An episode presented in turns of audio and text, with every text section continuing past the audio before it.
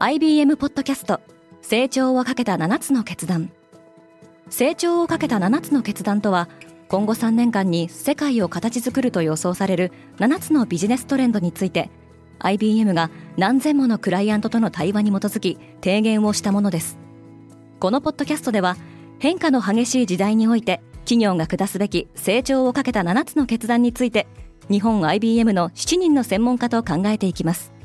今お聞きのリスニングサービスにてぜひフォローボタンからフォローをお願いします。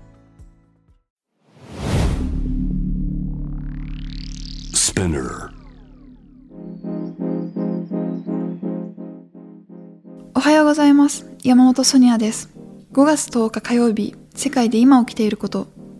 このポッドキャストではニューヨークのニュースルームから世界に向けて今まさに発信されたニュースレターを声でお届けします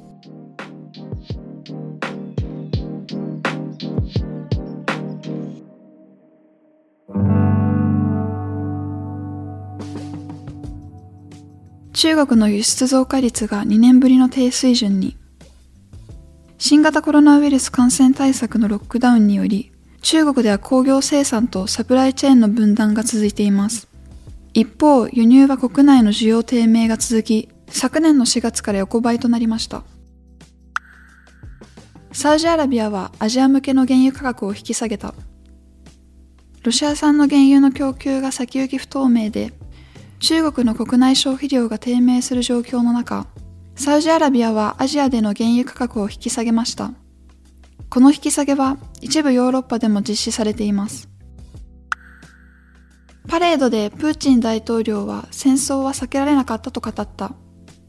第二次世界大戦時の戦勝記念日に合わせて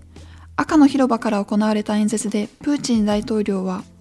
危険は日に日に増していた。故にロシアはその侵略に先制的な反撃を与えたと述べました。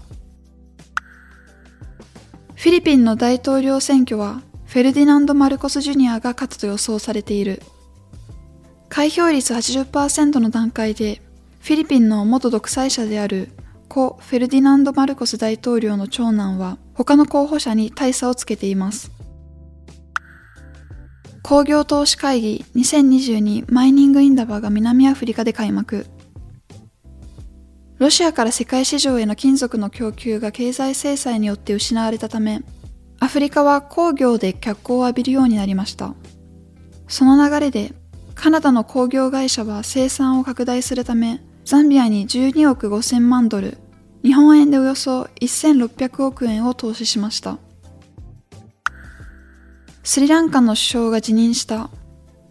ゴタバヤ・ラジャパクサ大統領の兄であるマヒンダ首相の辞任は、悲惨な経済危機をきっかけとした数週間に及ぶ反政府デモと、コロンボでエスカレートし続ける暴力行為の中で発表されました。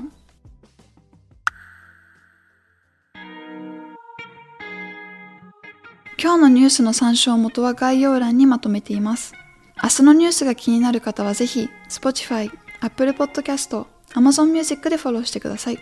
クォーツジャパンでは世界の最先端を毎日2通ニュースレターでお送りしています。他にも世界で暮らす女性の喜びや悩みを伝えるポートレートオブミーがスタートしています。詳しくは概要欄に載せていますので、ぜひこちらも見てみてくださいね。山本ソニアでした。Have a great day!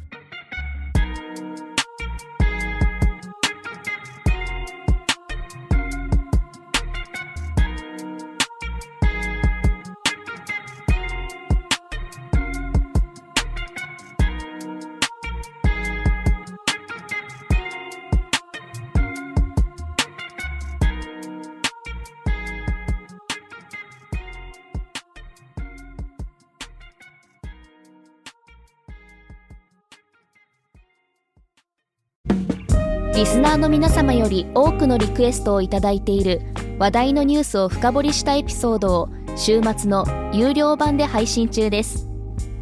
今なら1ヶ月無料トライアルを実施中。詳細は概要欄に記載しています。この機会にぜひ聞いてみてくださいね。感想ご意見もお待ちしています。